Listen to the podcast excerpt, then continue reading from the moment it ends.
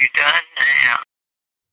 Oh, now? Hey guys, Brad Gilmore here from Back to the Future, the podcast. And if you're out there looking to rent a DeLorean time machine, well, let me tell you the number one place to do so. That's DeLoreanRental.com. DeLoreanRental.com, they have the DeLorean time machine all across the United States, from Los Angeles all the way to NYC, and even a few in the UK, Germany, France, Italy, and adding more cars daily.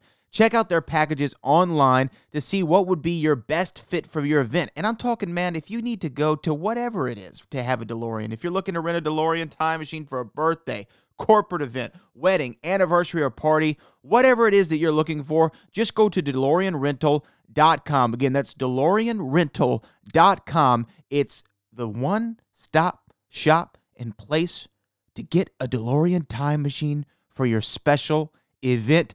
Do it today. Don't run out of time. Hit that book now button on DeLoreanRental.com to get a quote. Again, DeLoreanRental.com. That's DeLoreanRental.com. Hey guys, before we start the show this week, want to remind you April 14th is the big day, the big, big day. It is Back from the Future, a celebration of the greatest time travel story ever told. A book by me, Brad Gilmore, based upon a lot of the stuff that we talked about on Back to the Future, the podcast, and a host of more, more, more greatness and Back to the Future goodness. So if you want to get the book, go over to Amazon.com, BarnesandNoble.com, IndieBound.com, or Back from the Future BackFromTheFutureBook.com and get yours today. You can get a you can get a copy today. You can pre-order it and it'll be in your inbox, mailbox, wherever your box is. You can get it on April the 14th. So if you if you get this book and you like it, you know, read it with a glass of milk. Chocolate. As they said in the film, Back to the Future, where we're going, we don't need roads.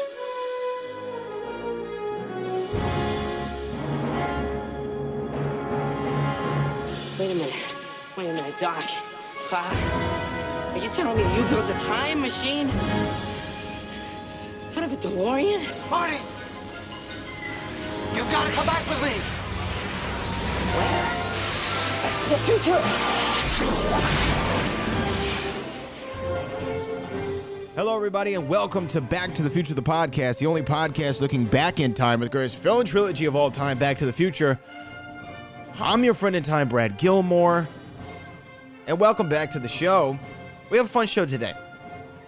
Today, I, I've been, I don't know, mulling over for weeks exactly how I wanted to wrap what has been a phenomenal season six of Back to the Future, the podcast. I mean, beyond my wildest dreams of having Crispin Glover, Don Fullilove, Lea Thompson, all in one season of this illustrious show, five years after I started it. It's pretty crazy. And I also didn't think that during the season uh, of the podcast, I would have a book out, Back from the Future, a celebration of the greatest time travel story ever told. Um, I talked with the publisher recently. They told me it was a bestseller, number one bestseller on Amazon. So that was pretty cool. Um, so thank you all if you have read the book. I really appreciate it. I am um, right now getting ready to gear up for season seven, but I wanted to like end this on a great note because you know we had the reunited apart thing that that Josh Gad did with the cast of Back to the Future, which I thought was great. It was awesome to see Tom Wilson reprise Biff in that little extra that they put out. Also, want to give a shout out to What the Flux podcast.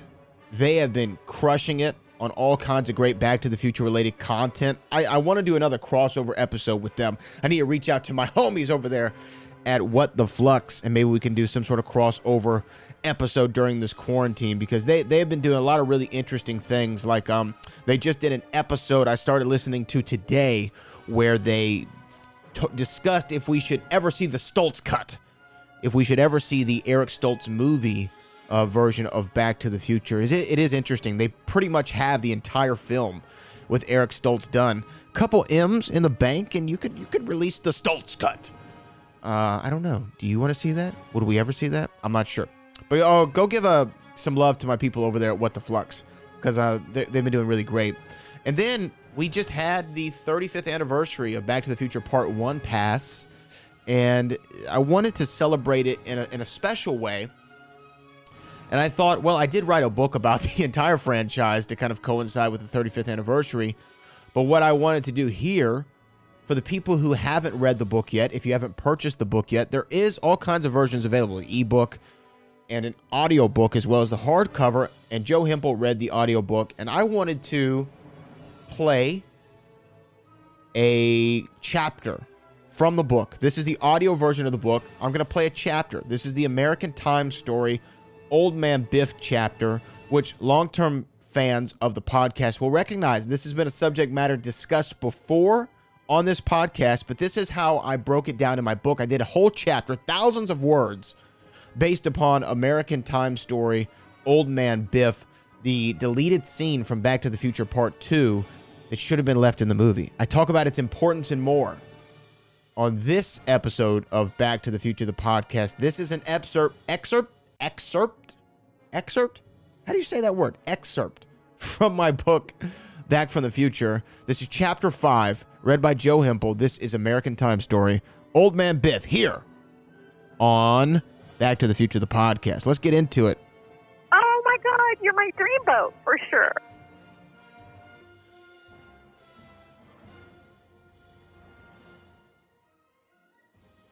Chapter 5 American Time Story Old Man Biff. As is illustrated with recent big screen films, such as 2019's Joker or 2016's Suicide Squad, film going audiences feel just as connected to their favorite cinematic villains as they do the heroes. Find a Star Wars fan that doesn't tell you Darth Vader is just as beloved as Luke Skywalker. This is the way I feel about the torment of Hill Valley Biff Tannen. I truly believe Biff Tannen is one of the greatest villains in movie history, and I think there are two reasons his presence on screen felt as commanding as Darth Vader and the high school menace, Regina George. The first reason is the fantastic writing of the character by both Gale and Zemeckis. I don't think the character would have been as memorable if Biff was written any differently. However, the chief reason we remember the name Biff Tannen is because of the supreme performance of Thomas F. Wilson. Wilson began his career as a stand up comedian and improv artist, performing at legendary clubs such as Catch a Rising Star in New York, the club that saw the rise of stars such as Jerry Seinfeld, and the world famous The Comedy Store in Los Angeles. During his early days in Los Angeles, it wasn't uncommon to see Wilson on the same stage as Robin Williams, Richard Pryor, Billy Crystal, Jim Carrey, and other comedians of that stature. When Wilson landed the role of Biff Tannen, he began crafting the character that would be the perfect foil for the Eric Stoltz version of Marty McFly. Wilson came across as everything the filmmakers had in mind and more. Wilson added to the legacy of the character in the future sequels, having to alter his performance for each timeline he found himself in. It was Wilson's ability to tailor his portrayal of Biff that always left me in amazement. If you aren't aware of how many different versions of Biff we saw, let's count together. At the beginning of Back to the Future, Biff is seen in the McFly household after wrecking the family automobile in a drinking and driving accident. Biff comes off as the ultimate a hole, but not completely evil. Wilson then plays Biff younger, but it is indeed the same version of Biff we see him eventually become in 1985. But after George decks Biff in the parking lot of the Hill Valley High School during the Enchantment Under the Sea dance, Biff becomes a subservient errand boy to George McFly in 1985. Those were three variations of the character in one film, and if it stopped there, Wilson's performance would have been enough.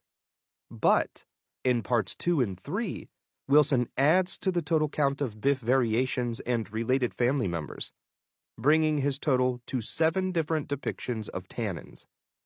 Wilson plays his famous character as an old man in the year 2015, as Biff's grandson who had a few short circuits in his binary implants, as the greed filled murderous Biff-orific version of the character in 1985A, and as his great grandfather, the Western gunslinger Buford Mad Dog Tannen. During the second season of Back to the Future, the podcast, Biff became a hotly debated subject. On the show, we did a series of episodes called Good Cut, Bad Cut, where we would watch the deleted scenes from each of the three films and discuss whether the filmmakers made a good decision cutting the scene or altered the timeline in a bad way. We talked about mainly small scenes that didn't affect the overall story, such as a scene from Back to the Future where George's hand is forced into buying way more Sophie Mae peanut brittle from his neighbor Howard than any human being should consume due to his cowering nature. This was a good cut. There was the scene in 1955 where Marty asked a woman to pinch him and instead she slaps him. Again, a good cut. A rather comical but unnecessary scene was one that saw George being locked in a payphone booth after he calls for an operator to give him the time at the Enchantment Under the Sea dance, and Mr. Strickland refuses to get him out. Again, good cut. But my co hosts and I seemed to agree that everything that was cut was done for good reason, until one scene. The particular scene in question was from the cutting room floor of Back to the Future Part 2. For those who have never watched it online or on the DVD extras, allow me to set the scene.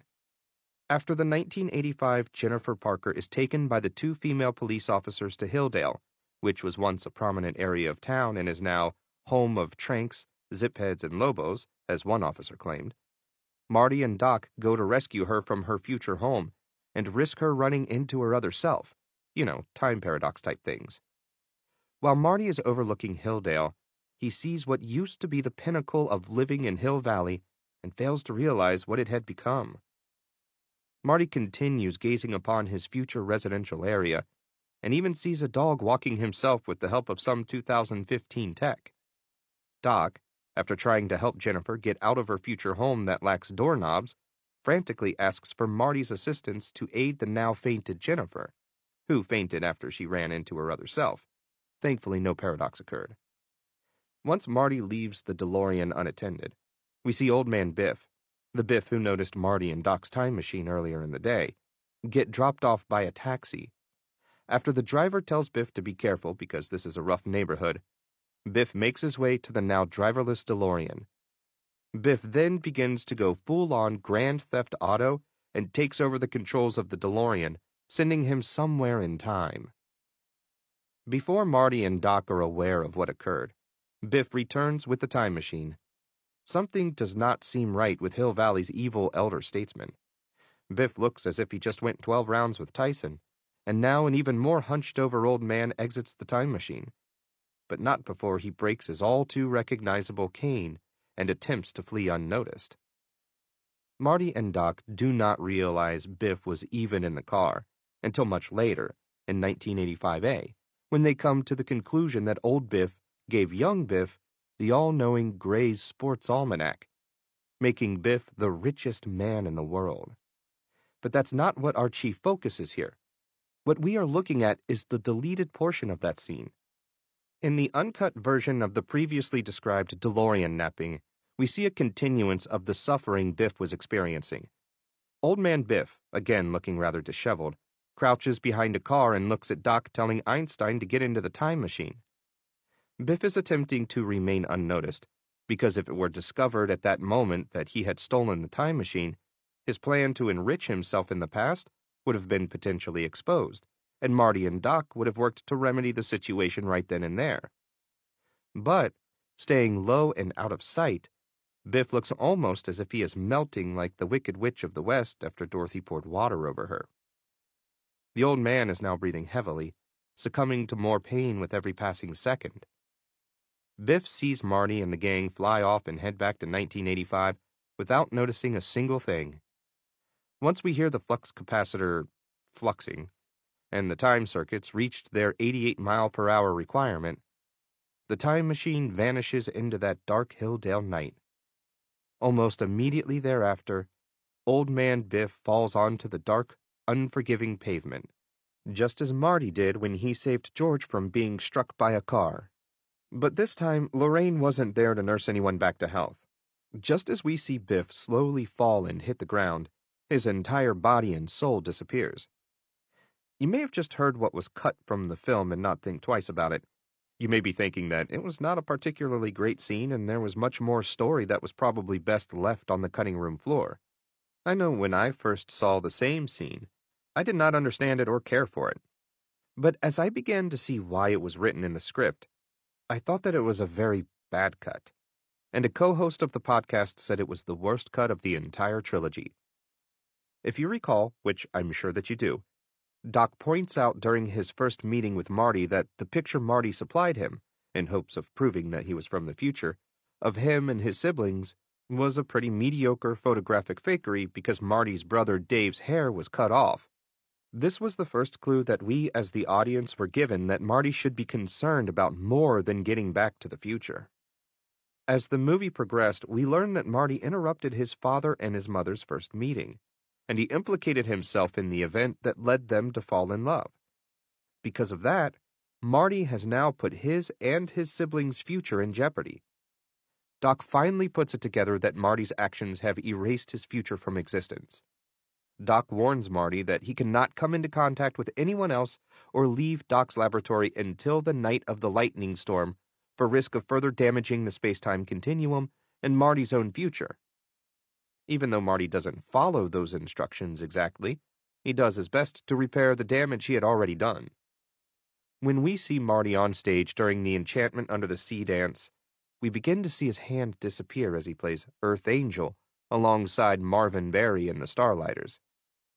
In what was one of the most frightening moments in the film, Marty eventually falls over, and we think his efforts to get George and Lorraine to fall in love were not enough. George seemingly lets a bully cut in on he and Lorraine's first dance.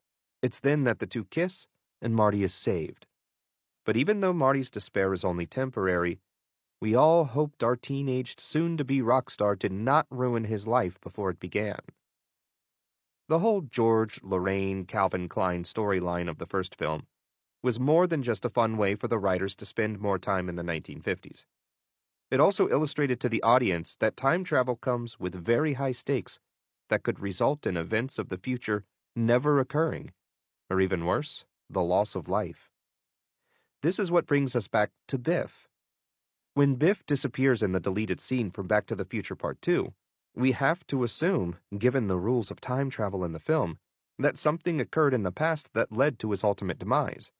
We know that Biff gave his younger self the almanac on November 12, 1955, and then he was still around and powerful as ever in 1985A, which many people who worked on the films and fans of the franchise refer to as the Biff horrific time period. That leaves us to surmise that something Biff did over the next 30 years caused him to perish.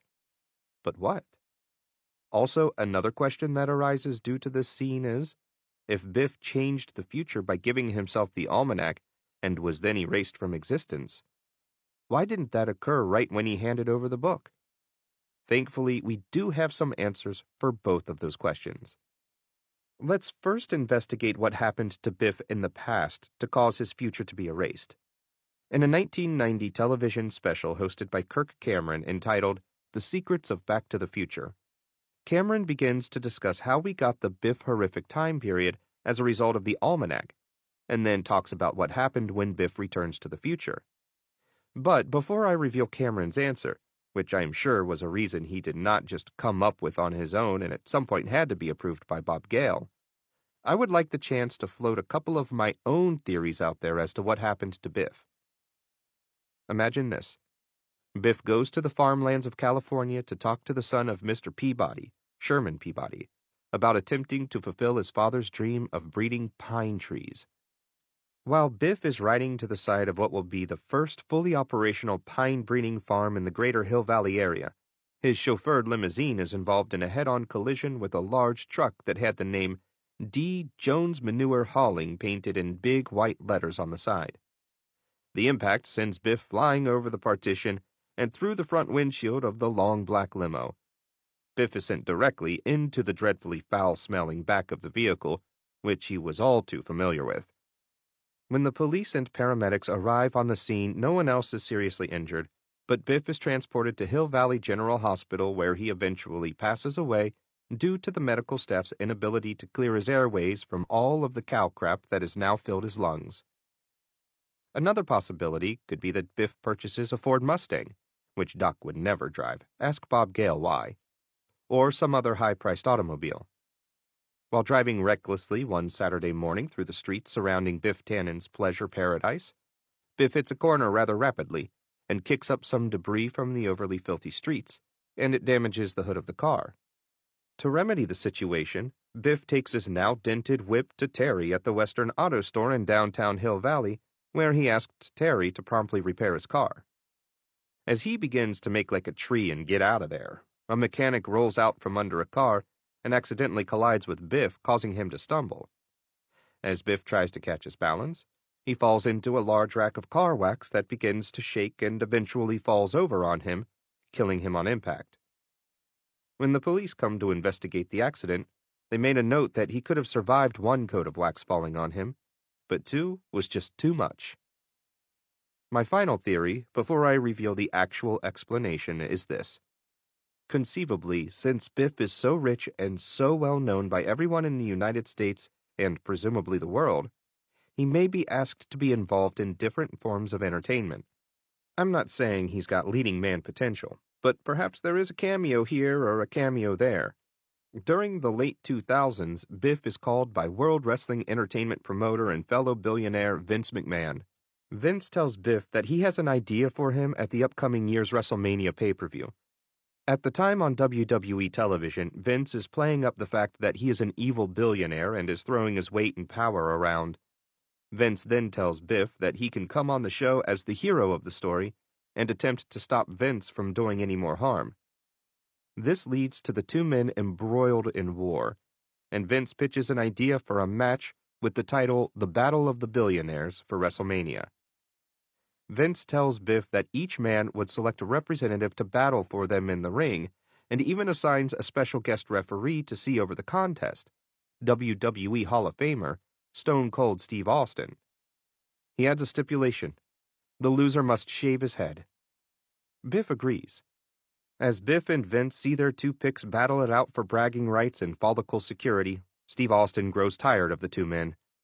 After the match is over, the two billionaires are both given Austin's finishing maneuver, the Stone Cold Stunner. While Vince is okay after the attack, Biff is literally stunned into lifelessness. I must make a quick confession. The previously proposed way that Biff meets his ultimate demise is not entirely as original as the other two scenarios are. This idea is based upon a real life wrestling storyline between Vince McMahon and then host of NBC's The Apprentice, Donald Trump. Unlike Biff in my scenario, Trump was not injured at all at WrestleMania. However, the idea for Biff to take his place came from a 2015 The Daily Beast interview with Bob Gale. In the interview, Bob Gale reveals that Donald Trump was the inspiration for the alternate 1985 version of Biff Tannen. When I read that, I decided in my theory of why Biff disappears in that deleted scene to replace Trump with Biff and spice up the finish of the match, brother. Let's finally reveal the confirmed reason Biff is erased from existence in 2015. Again, during the television special, The Secrets of Back to the Future, Kirk Cameron says the following when explaining the cause and effect of time travel. And just what happens to Biff when he returns to the future? Well, it's likely that his wife, Lorraine, shot him in the mid 1990s. There it is, folks. A bombshell straight from the mouth of Mike Seaver. Lorraine shot Biff, and that's why he disappeared. I tried to further research where this idea of Lorraine killing Biff came from, and I was tipped off by Stephen Clark from BackToTheFuture.com that Gale had confirmed this theory and it was listed on the website's frequently asked questions. All questions asked on the website were answered directly by Gale, and here's what he had to say verbatim. Our intention regarding Old Biff was that upon his return to 2015, he would be erased from existence because he had changed his entire destiny by giving his younger self the sports almanac. Probably Lorraine shot him sometime around 1996. Now, even though this is the official statement from the co creator of the Back to the Future universe, there seems to be an alternate timeline of events that Gale has always lent credence to. There have been a series of comics published about Biff Tannen, one of which discusses Rich Biff's death. In Back to the Future, Biff to the Future 6, the cover of the comic shows Biff Tannen being shot in the chest, and all you see is a gloved hand squeezing the cold steel of what looks to be a modern 9mm handgun. The comic reveals Biff was actually killed by his great grandfather, Buford Mad Dog Tannen, who we met in Back to the Future Part 3 in 1885. The comic's timeline states that Doc Brown sends Biff to 1884, and that's the year Buford puts a bullet in Biff's back. Also, the same comic reveals that Lorraine actually shoots Biff in 1986, after Biff begins to start his bid for President of the United States but is unsuccessful due to Biff wearing a bulletproof vest. As comic logic can be, it's all a bit confusing, but I accept the fact that Lorraine does shoot Biff, as Cameron and Gale confirmed, as the explanation of why Biff is erased. The reason Old Man Biff doesn't vanish the instant he hands the book off to his younger self can also easily be explained. Just as we learned with Marty's dilemma in the first film, altering the past alters the future. But it's not done instantaneously, it's done over time. This is evident by the picture slowly fading, or in Back to the Future Part 3, when the tombstone erases one part at a time. It means reality has to catch up with events of the past and it is not done as fast as it takes to jump time periods. If it did in fact occur at the moment an event is altered, well, Back to the Future would not be an interesting movie. I hope that I can convey why I think that the omission of this scene was a bad cut. It was deleted from the film because it was confusing. In the same facts forum on the film's official site, Gale further explains the vast majority of the audience did not understand it, so we decided to cut it out, leaving the answer ambiguous and subject to various interpretations. Besides the previous explanation, you can believe that old Biff had a heart attack from the shock of time travel, or from flying the car, or from something that happened to him in 1955. The scene again reiterated to the audience that the effects of time travel are very real. Just because you could go back and change an event that you always wanted to change doesn't mean it will solve all your problems in the future. Although it seems to be a bit cliche to say, everything does truly happen for a reason. And if you try to alter your density, I mean your destiny, there could be massive repercussions. I truly felt that the scene should have been left in the film because it shows us that even though Biff would become the most powerful man in the world, not even the most powerful man in the world can avoid death. There is no amount of money, there's no amount of notoriety, and there's no amount of power that can prevent the one thing that every person must face. I think that having this scene in the film would have further illustrated that, even in an alternate timeline, the evil of Biff Tannen does not pay.